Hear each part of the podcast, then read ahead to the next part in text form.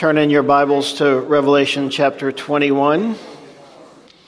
So we will be finishing Revelation chapter 21 today, and then we just have one chapter left. Then the end of all things will have been clearly explained to us. So in Revelation chapter 21, uh, we're going to read through it together, although last week we covered the first um, eight verses. Today we're going to cover the back end, 9 through 27. But let's read it together uh, in its entirety to allow the Lord to minister to us from His Word. Beginning in Revelation chapter 21, verse 1. And I saw a new heaven and a new earth, for the first heaven and the first earth had passed away. Also, there was no more sea. Then I, John, saw the holy city, New Jerusalem, coming down out of heaven from God, prepared as a bride adorned for her husband. And I heard a loud voice from heaven saying, Behold, the tabernacle of God is with men, and he will dwell with them, and they shall be his people, and God himself will be with them and be their God and God will wipe away every tear from their eyes. There shall be no more death, nor sorrow, nor crying.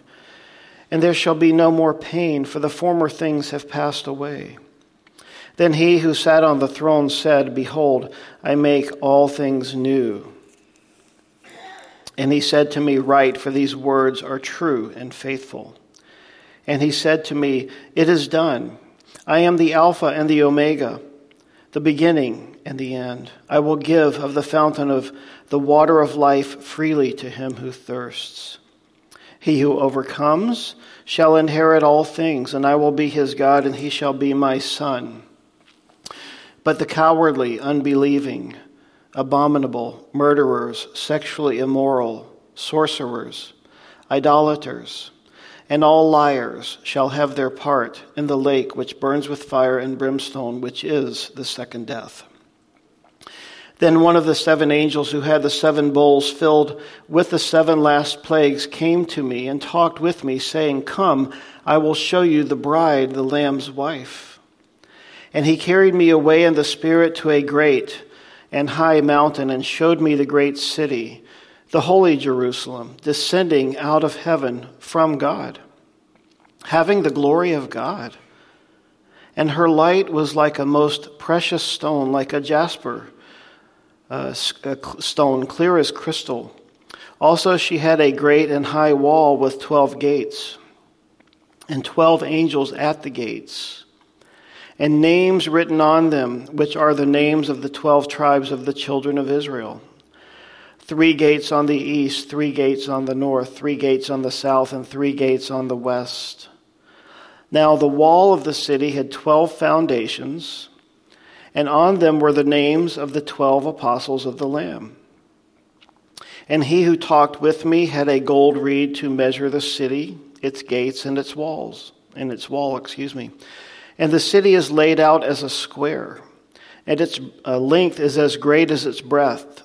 And he measured the city with the reed, 12,000 furlongs. Its length, breadth, and height are equal. Then he measured its wall 144 cubits according to the measure of a man, that is, of an angel. And the construction of its wall was of jasper, and the city was pure gold like clear glass. And the foundations of the wall of the city were adorned with all kinds of precious stones. The first foundation was jasper, the second sapphire, the third chalcedony, the fourth emerald, the fifth sardonyx the sixth sardius, the seventh chrysolite, the eighth beryl, the ninth topaz, the tenth chrysoprase, the eleventh jacinth, and the twelfth amethyst. And the twelve gates were twelve pearls. Each individual gate was of one pearl.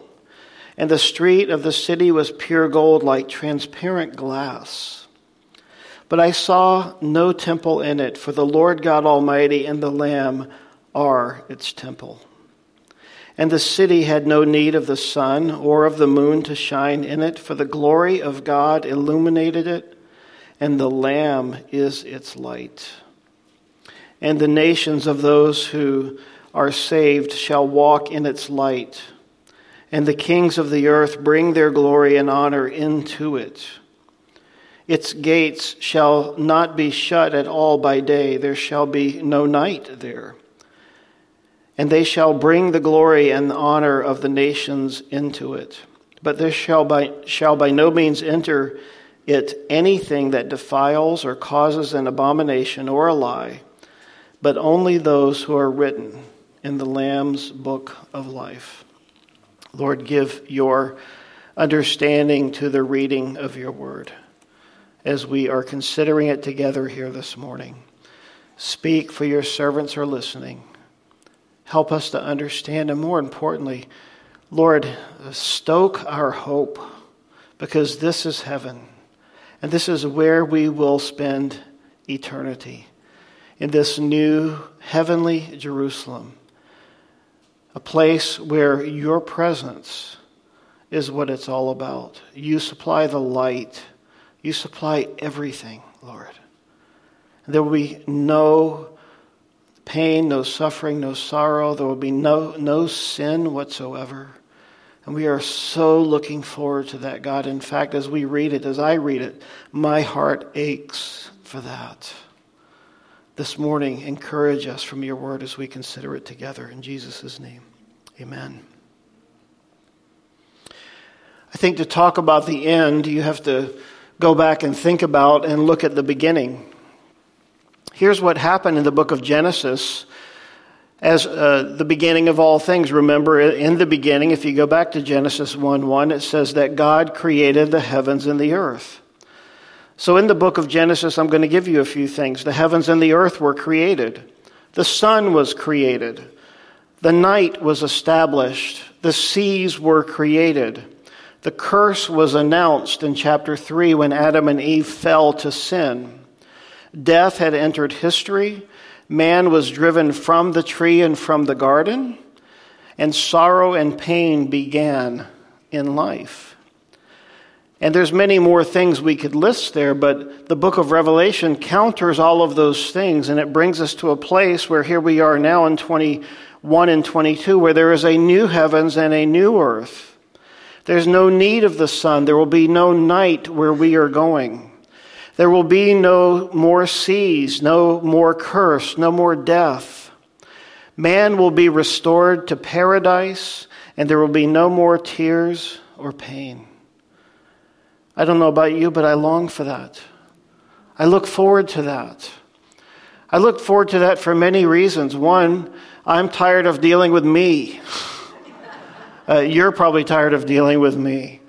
I'm tired of dealing with my own sin. I'm tired of my failures. I'm tired of the struggles that I have on a daily basis with sin and keeping my mind set on Christ and, uh, you know, thinking the best of people as the love chapter tells us to do. Love thinks no evil. Love always assumes the best. I don't do that. I fail in that miserably every single day. I'm so tired of it. And I'm not saying I want to take my life or anything. Don't even think that. I'm just saying I long to be free of those things and to be in the presence of the Lord where there is no more pain and struggle against sin. And chapter 21 is giving us the description of the place in heaven where we are going to be. Now, when you hear people talking about heaven, and maybe that you look up all the verses that in the Bible that talk about heaven, and you try to develop a, a theology of heaven, it's all good because it's all pointing to the place where God's presence is, but chapter 21 tells us exactly what it looks like. And that's what we're going to look at today as we dig into this eternal city, the home of the bride, the city of God. And the city, as we will quickly see, is not so much about the structure, although the structure is there. But just as with the church, the church is, is not about the building, the church is the people of God. Because the Spirit of God lives inside the people of God, and wherever we meet, wherever we exist, that's where God is. You understand that? So the Spirit of God dwells in His people, and when we are in heaven, fully free from evil and sin, and all of the, the sinners, will have been sentenced to hell at the great white throne of judgment. We looked at that at the end of chapter 20. You know, when we think about that as believers, I hope and pray that there is not an ounce of pride within our hearts, rejoicing over the fact that we are there and, and others are not. I hope that we understand that the heart of God breaks for sin and for sinners. And if it didn't, we wouldn't be here. And so let us maintain a humble heart toward those who do not yet know Christ. And let us maintain a heart of compassion and kindness and willingness to share the gospel with people who do not yet know Christ because the Bible tells us the tragic story that, that many will not believe, whatever the reason. And to, to, to see people, and you've probably seen them in your own life, you know, people who pass away for various reasons, maybe even tragedy, car accident or something. And you're just like, man, I don't, I don't know. I don't know if they knew the Lord. And the Bible tells us where they will be, and it's not a pleasant place.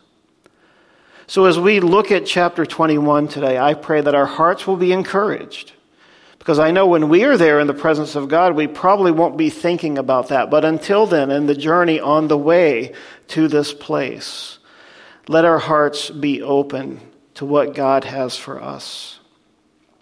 So he says here in verse 9 Then one of the seven angels who had the seven bowls filled with the seven last plagues came to me and talked with me, saying, Come, I will show you the bride, the Lamb's wife.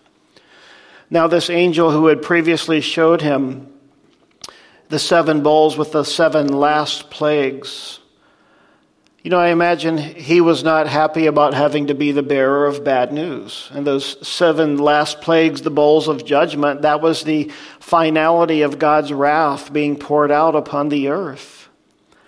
And now, this time, he's like, Well, you, you had to deal with probably the worst one, Mr. Angel. We're going to give you a good one now. Now you can go and show him the bride, the Lamb's wife. You can show him the good thing that's coming at the end. You had to show him the worst. Now you get to show him the best. And as he carried me away in the Spirit, verse 10, to a great and a high mountain, and showed me the great city, the holy Jerusalem, descending out of heaven from God, having the glory of God. Her light was like a most precious stone like a jasper stone, clear as crystal. So John is given a vision. He's trying to describe with human language the divine and the holy things that he is seeing. And he's seeing a great city that's descending out of heaven from God. And the rest of this chapter is going to be him describing or attempting to describe what he sees with his eyes and writing it down in words. And I think if we had the most talented artist in the world who could read this and somehow put it into a rendering, a drawing, or a 3D model for us, it would pale in comparison to what we're really going to see on that day. So all we can do is read this and say, man, I, I want to be there. So he says the first thing, the first characteristic of this city as it comes down out of heaven from God is that it has the glory of God. Now, what is the glory of God? The Old Testament speaks of the glory of God. The, the, Hebrew word is the word kabod, and it means the weight or the heaviness of God. Uh, sometimes we might think of those words in a negative connotation, but it's not that. It, it, it's a sense of, and I don't know if you've ever felt it in your own life. I certainly has, and I have, and I long for it but the presence of God, when the presence of God is with his people, there is a holiness, there is a reverence, there is an awe. You know, all of our flippancy and the way we say things and uh, talk to people, all that goes away, and there's a sense of holiness and awe before the presence of God. In fact, so often when we see in the Bible, when people encounter God, even when they encounter an angel, or often when we see the angel of the Lord, a pre incarnate appearance of Christ in the Old Testament, and of course Jesus coming in the New. So often people fall down before the presence of that angel or that being. Why? Because they've come from the presence of God and they bring the presence of God. They bring that awe with them. And I think a part of our, our prideful response in life comes from not having a sense of God's presence and power with us. You know, when God, you know, the scripture says somewhere in First or Second Corinthians, you know, eye has not seen, ear has not heard, nor has entered into the heart of man the things which God has prepared for those that love Him. Even the best words, the, the most uh, gracious orator cannot describe these things the way we're going to see them. So, the glory of God, the presence of God is going to be in this place, and that is the chief quality, the chief characteristic of heaven. God will be there, and we will be in his presence. So, as it begins to describe this city, he's giving us a sense of there's all sorts of symbolism and things coming in from, from the Old Testament, from the beginning of, of time all the way till, till now, till whenever now is when we, when we get there in heaven. He says it's like a jasper stone, clear as crystal. We'll, we'll deal with the stones and what they look like and the colors in a moment.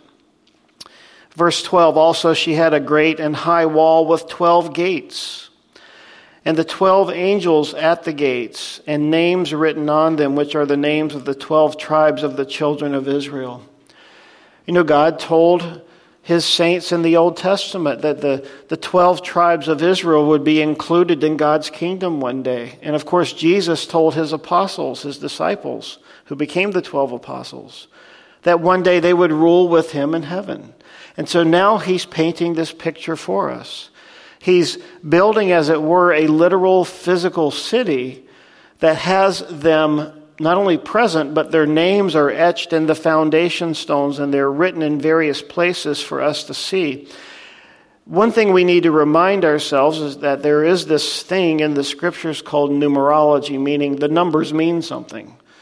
You know, one is unity, three is the Trinity, five is the number of grace, 12 is the number of government, the, the, the number of perfect government. And so we see here 12 gates, 12 angels, the names written on them, which are the names of the 12 tribes of the children of Israel. Remember that we've been reading all along the way in the New Testament things like we are pilgrims and strangers here on the earth. Uh, Hebrews 11 tells us this all these, speaking about all the people who have gone before us in the faith, all these, having obtained a good testimony through faith, did not receive the promise, meaning they didn't realize it. It wasn't manifested in their time. God had provided something better for us, excuse me, God having provided something better for us that they should not be made perfect apart from us. So the time is coming, we're going to see here in a few minutes in this passage, where God brings all of us together the Old Testament saints, the New Testament saints, the tribulation saints. We all come together. And God brings us together in this heavenly city. Now, without uh, reading it in detail, in Ezekiel chapter 48, and remember, one of the things we've said all the way through on the book of Revelation is that there are more than 400 references or direct citations out of the Old Testament. In Ezekiel 48, verses 30 through 35, we find a detailed description of how God said the gates of the city would one day be designed. And as you go read that passage, uh, you'll see that a lot of it dovetails into what he's describing here as God himself has built this new heavenly city. And it ends, I'm just going to read the last verse there, Ezekiel 48 35. After he's described how the, the gates and the wall will be, he says, All the way around shall be 18,000 cubits, and the name of the city from that day shall be, The Lord is there. The glory of God the presence of God. Now, I want to read a, a quote from a scholar who talked about this because people over the ages have somehow come to a, an understanding that Israel was replaced by the church. And that's just not true. God has said all the way through that his people uh, you know, after they rejected the gospel of Jesus Christ, and remember, Jesus uh, preached to Gentiles, and then, of course, the apostle Paul became the apostle to the Gentiles. The gospel went to the Gentiles, but that's simply because the people had rejected the gospel, uh, the nation of Israel. But he said, I'm not done with them yet. In fact, in Romans, which we're going to be covering starting this week in the men's study, Romans chapters 9, 10, and 11 deal specifically with God's heart toward the nation of Israel. And he says very clearly in those three chapters, I'm not done with my people. They may be temporarily on hold because They've rejected me. And then, of course, he says in 2 Corinthians, to this very day, when Moses is read, a veil lies over their hearts. A time is coming when they will be awakened. And I think today, the fact that we have the presence of many Messianic Jews, meaning born again Jews, that's a good thing. But uh, the time is coming when God's going to pull them all back in. And the time of the tribulation is going to be that time when God is going to once again reach out to his people and call them back to himself. The two witnesses there in Jerusalem, most likely, you know, Moses and Elijah, although we're not told specifically who they are, the 144,000 Jewish witnesses, 12,000 from each tribe. What are they going to do? They're going to proclaim the gospel not only to the whole world, but specifically to the Jews. So here, we're finding that God is gathering everybody together, including Israel, including the Jews. So here's the quote The inclusion of Israel's 12 tribes should settle beyond any question the matter of the inclusion of Old Testament saints. The divine intent is evidently to show that the New Jerusalem will have among its citizens not only believers of the present age, but also Israel or the faithful of other ages, whether in the Old Testament or in the tribulation. Later, there is also mention of the Gentiles. The careful expositor, therefore, will not confuse Israel and the church as if one were the other, nor deny to both their respective places of privilege in God's program. The anticipation of uh, Hebrews chapter 12 is specifically that the heavenly Jerusalem will include God and an innumerable um, company of angels, but also the church and all other saints. Even here, in disti- the distinction between Israel and the church is maintained. The point being this Israel and the church will be present in the new kingdom. This passage he was mentioning in chapter 12, I'll read it to you of Hebrews, Hebrews 12 22. But you have come to Mount Zion and to the city of the living God, the heavenly Jerusalem, to an innumerable company of angels, to the general assembly and church of the firstborn who are registered in heaven, to God the judge of all, to the spirits of just men made perfect, to Jesus the mediator of the new covenant, and to the blood of sprinkling that speaks of better things than that of Abel. What is he talking about there in Hebrews 12 22 through 24? This heavenly city, Jerusalem, that we're talking about here in Revelation chapter 21. So, to continue on in verse 13 of chapter 21, he's now describing how the city is laid out. Three gates on the east, three gates on the north, three gates on the south, three gates on the west. That's 12. Now, the wall of the city had 12 foundations. Now, on them were the names of the 12 apostles. So now we've seen the 12 tribes. Now we're seeing the 12 apostles. And he says, the 12 foundations uh, of the wall has the, the 12 apostles of the Lamb. And he who talked with me had a gold reed to measure the city, its gates, and its wall. So as God is showing us this city, he's letting us know that things that he said or that he did have now been manifested in sort of the physical reality of this city. You may remember this passage of Scripture in Ephesians chapter 2.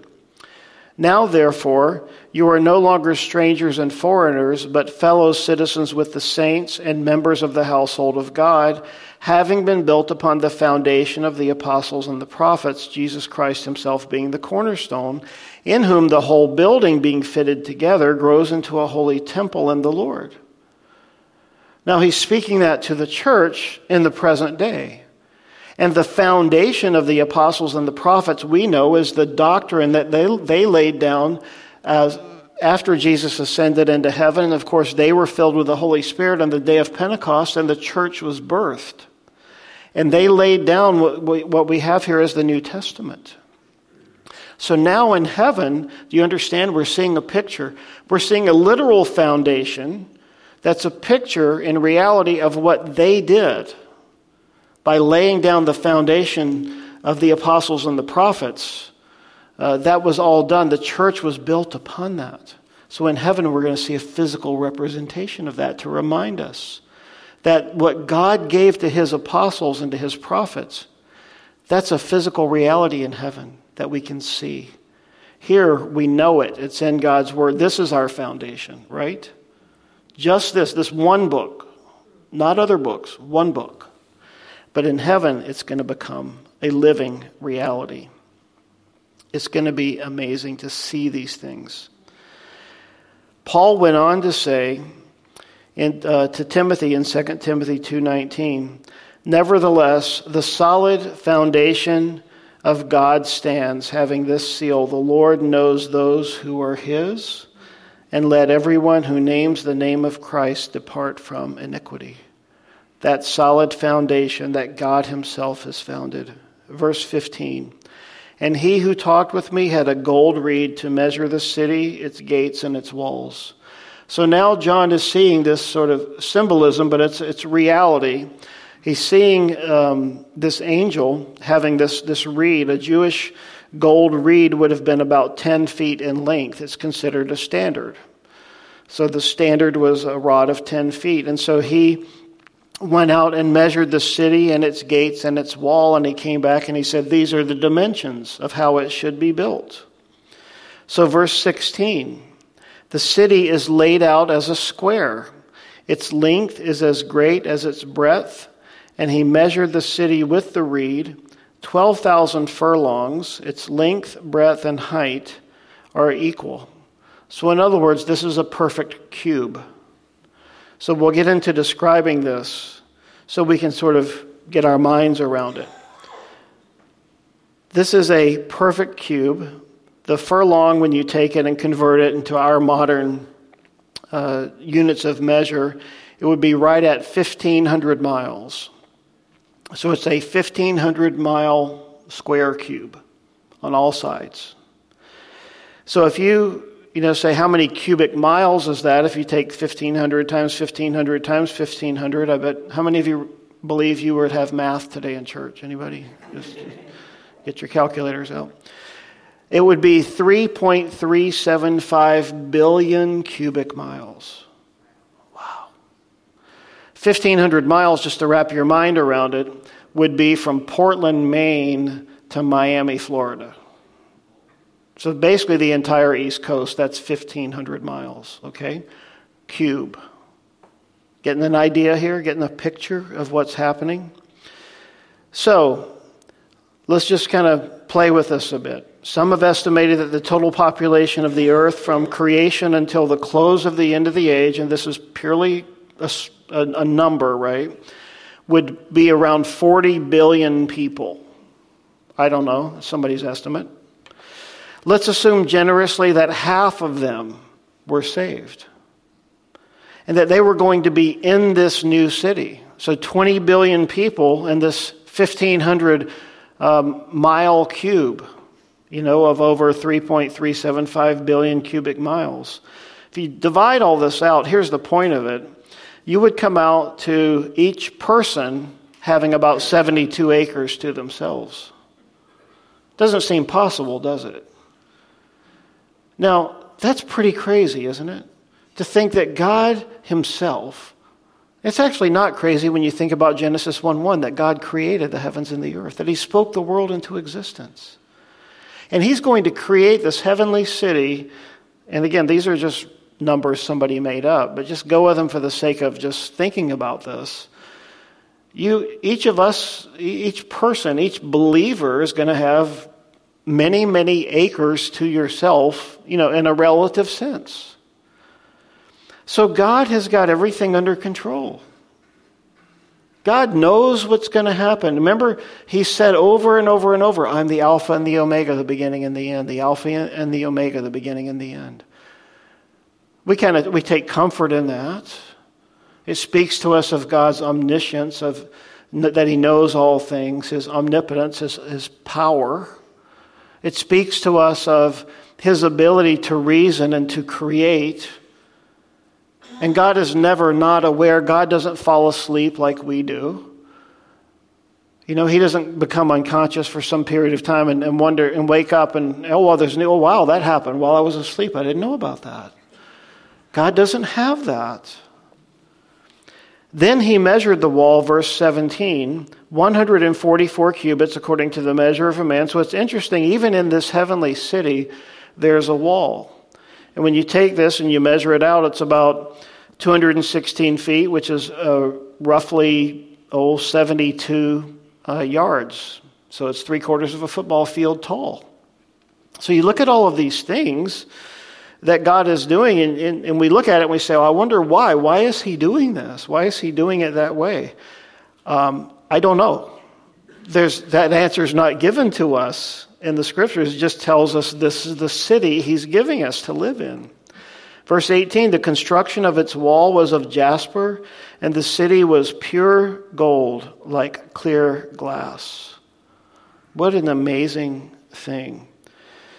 As we look at these things, uh, in the next couple of verses, he describes all the different stones. I'm just going to read through this list here, but there's a point when we get to the end of it. So he describes all the stones jasper and sapphire and chalcedony and all of that.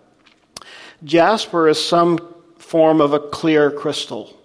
Many have likened it to the clarity of a perfect diamond. Sapphire is a bluish stone. Chalcedony is a greenish blue. Emerald is green. We know what that is, right? Uh, the sardonyx is like our onyx, which is a white stone, white stone streaked with brown, and some scholars have, have, have even said it's more like a red and white striping. Sardius is a red stone. Some have called it sort of a bloodstone, like blood red. Chrysolite, don't get confused in your diet with crystal light. Chrysolite is a yellow quartz like our modern topaz. Just trying to help you remember these things. Beryl is green, topaz is a yellow green. Uh, many are not sure about chrysoprasus. Some think it's sort of a golden tinted or maybe even sort of an apple green color. That one's a little fuzzy. Jacinth is probably blue, though some claim it may have been yellow. And amethyst is a rich purple. Now, these are all the stones. When you read about this, the foundation of the wall of the city were adorned with all kinds of precious stones, and he lists all these stones. God is nothing if not colorful. And, you know, some of us, you know, just kind of point out the difference between men and women. You know, my wife decorates the house. It's awesome. I love it. I couldn't do it. Color is like not my thing. I, I had to, somebody had to help me pick out a shirt with color in it. It's just not my thing. I would just wear black and blue all the time. But thank God for you ladies, and you have that flair for color and for decorating. I love the folks who decorated, you know, just for the holidays here, just to sort of give us some, some beautiful color and some variety. But see, God is the ultimate creator, isn't He? He's, he's the ultimate decorator. And He's going to adorn this city with such spectacular colors it is going to literally blow our minds. We're probably going to be walking around with our mouth open at the intense beauty of what we're seeing. So, again, John trying to find words to describe to us the things that God is doing in this new heavenly city. Notice in verse 21 the 12 gates were 12 pearls. Anybody ever heard the term the pearly gates? This is where it comes from. Revelation 21 21. The 12 gates were 12 pearls. Each individual gate was of one pearl. I don't know, I kind of imagine in my mind I'm seeing this one gigantic pearl, and they've somehow cut a gate through it. And, this is the gate. Uh, of all of the gates, the 12 gates were all 12 pearls. I mean, it's going to be so fantastic. and the street of the city was pure gold like transparent glass. And this tells us that God has a different economy there than we have here, doesn't he? Right? Gold is asphalt there. Here it's something you invest in and hope you, it appreciates and you get some more money out of it. God says you don't need any of that stuff here. Gold is just stuff, it's dirt. So God is going to do these things. He's going to adorn this city in such a way that it's going to house all the people, whoever they are, however many they are, in this city. And it's going to be the believers from all ages. And we will all be there together. And guess what? All of us, with our OCD and our perfectionism and all that stuff, it's all going to go away. It's not going to be there. Nobody's going to be annoying us with the way they chew. right? Those all those little tics and things not going to be there. It's not going to be there. Why? Because verse 22, but I saw no temple in it. So you don't have to go to church anymore. You'll be living in church, so to speak. For the Lord God Almighty and the Lamb are its temple. This, so, this, so God's presence, His glory, will be the temple. To be in the very presence of God Almighty forever and ever. Just, He's always there. You know, to now, now we all like to escape and hide, right? You got a room you like to hide in, get in your car, go for a drive, go to the ocean, go to the mountains, whatever, take a hike, you know, get out away from everything. That's great. Not, not in this city. You won't be able to, but you know what? You won't need to. You won't need to go sit in a corner and just go, oh. It won't, it won't happen. I saw no temple in it, for the Lord God Almighty and the Lamb are its temple. We will be forever in the presence of God Himself. Look at verse 23. The city had no need of the sun nor of the moon to shine in it, for the glory of God illuminated it. The Lamb is its light. I could have taken easily a hundred scriptures that talk about Jesus and His Word being the light. Here's a few. You remember John 1.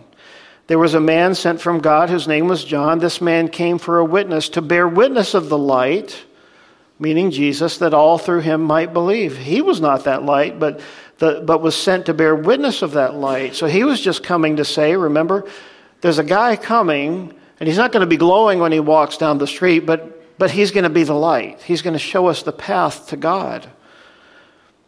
And then Jesus himself said, uh, verse, John 3 19, this is the condemnation that the light has come into the world and men love darkness rather than light. So you're getting this contrast now light and darkness, light and sin. Everyone practicing evil hates the light. This is why they won't be there in that heavenly city. Jesus spoke again, John 8 I am the light of the world. He who follows me shall not walk in darkness, but have the light of life. Do you have that light? Then Jesus said to them, A little while longer the light is with you, John 12. While you walk, excuse me, walk while you have the light, lest darkness overtake you. Uh, while you have the light, believe in the light that you may become sons of light. And then later in John chapter 12, verse 46, I've come as a light into the world that whoever believes in me should not abide in darkness. And we could go on with so many. But it says here, in this city, Jesus himself will be the light. Now, don't picture the sun in the sky. He's going to be the light among us. I don't get the sense that this is going to be blinding. You know, if you try to look at the sun, you'll go blind. It'll, it'll harm your eyesight. He'll be there. He'll be providing the light to us. And it's not just light in the sense of I need light to see, to read, or to, do, to you know, perform a task. It's, it's light in every sense. It's spiritual light, right? It's philosophical light. It's the light of everything. It's the light of truth. It says he is faithful and true. And then it says in verse 24, and the nations of those who are saved shall walk in its light, and the kings of the earth bring their glory and honor into it. Well, the grace and the mercy of God right there. This light, we will walk in this light.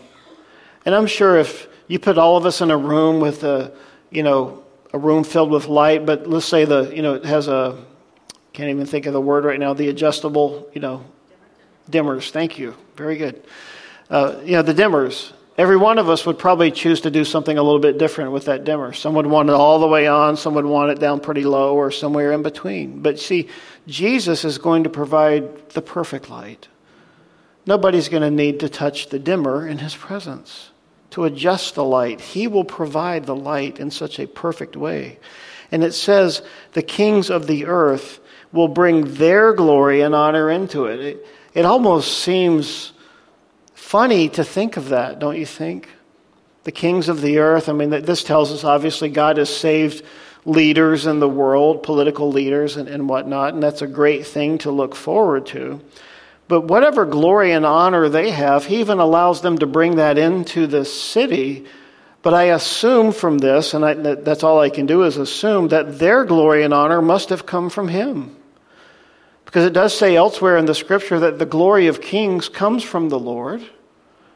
I don't think man can bring anything into it. We bring nothing to the table, right? We bring nothing to our salvation, we contribute nothing to it. So their glory and honor that they bring into it must be because of what God gave them during the time of their reign and their influence on the earth. Notice what he says in verse 25 its gates, the gates of this city, shall not be shut at all by day, there shall be no night there. There's no need for security.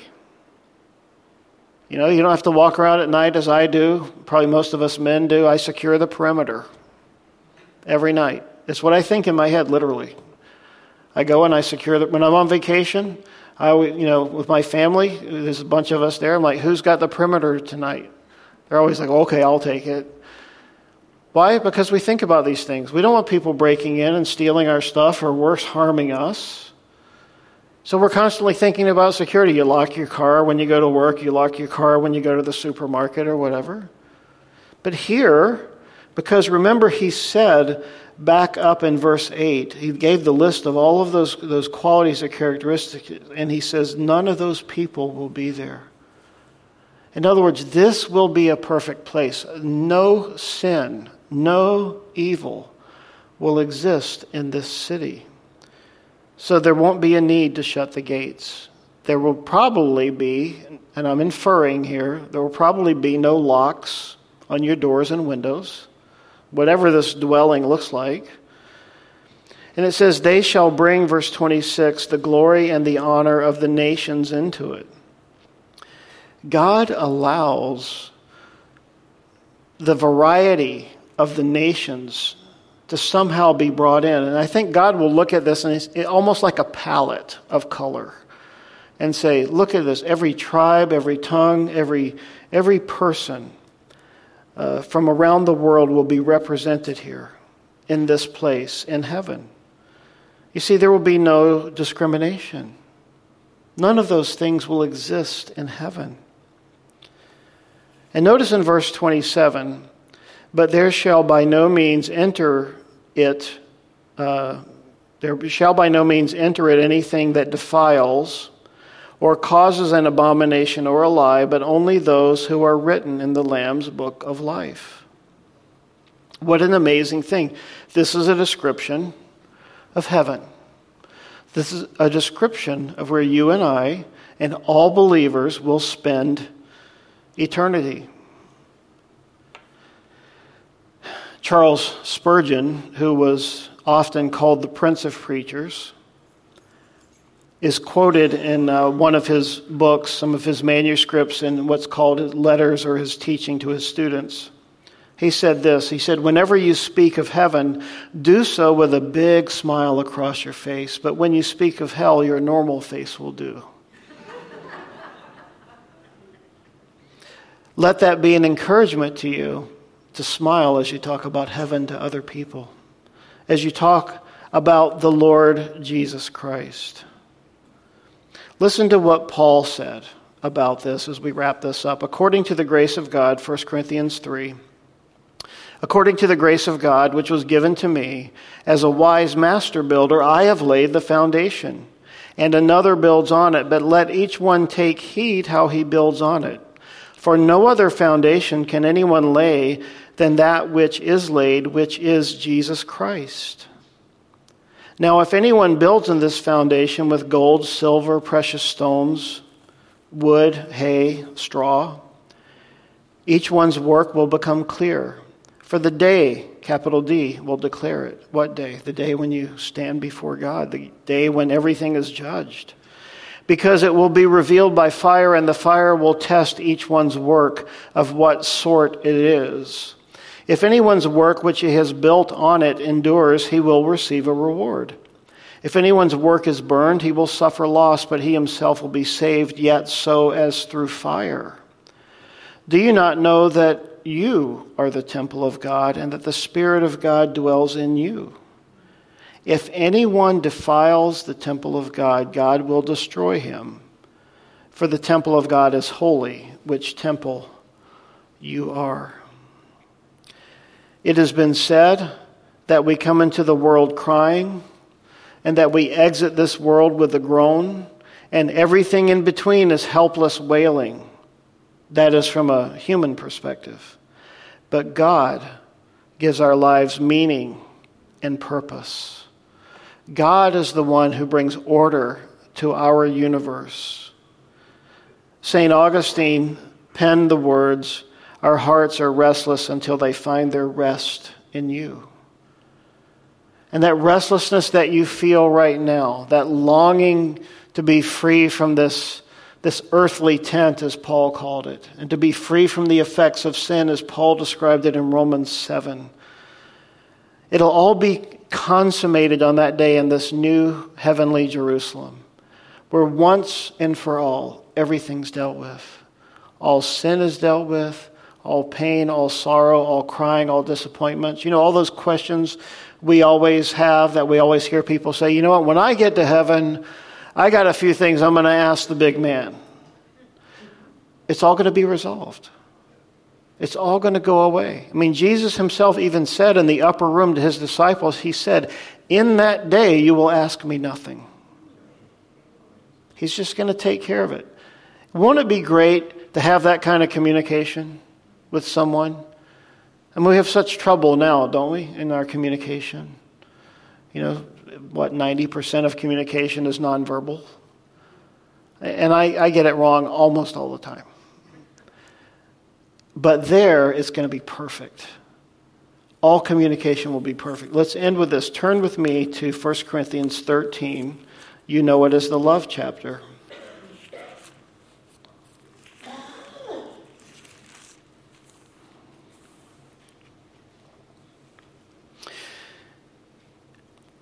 He, he says, beginning in verse 10, But when that which is perfect has come, then that which is in part will be done away.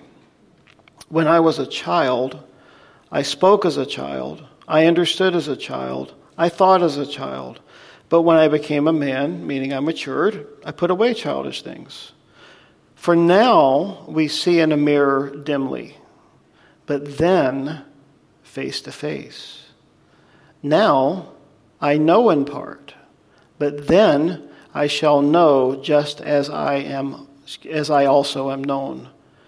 And now abide faith, hope, and love, but these uh, these three, but the greatest of these is love. So this will be realized in our lives on that day when we are with Him in paradise because what's been described to us here is the new paradise. It's really Eden restored, it's perfection in the presence of God. And as he said there at the beginning of that chapter, he said, all of the, the pain, the sorrow, all of that stuff goes away.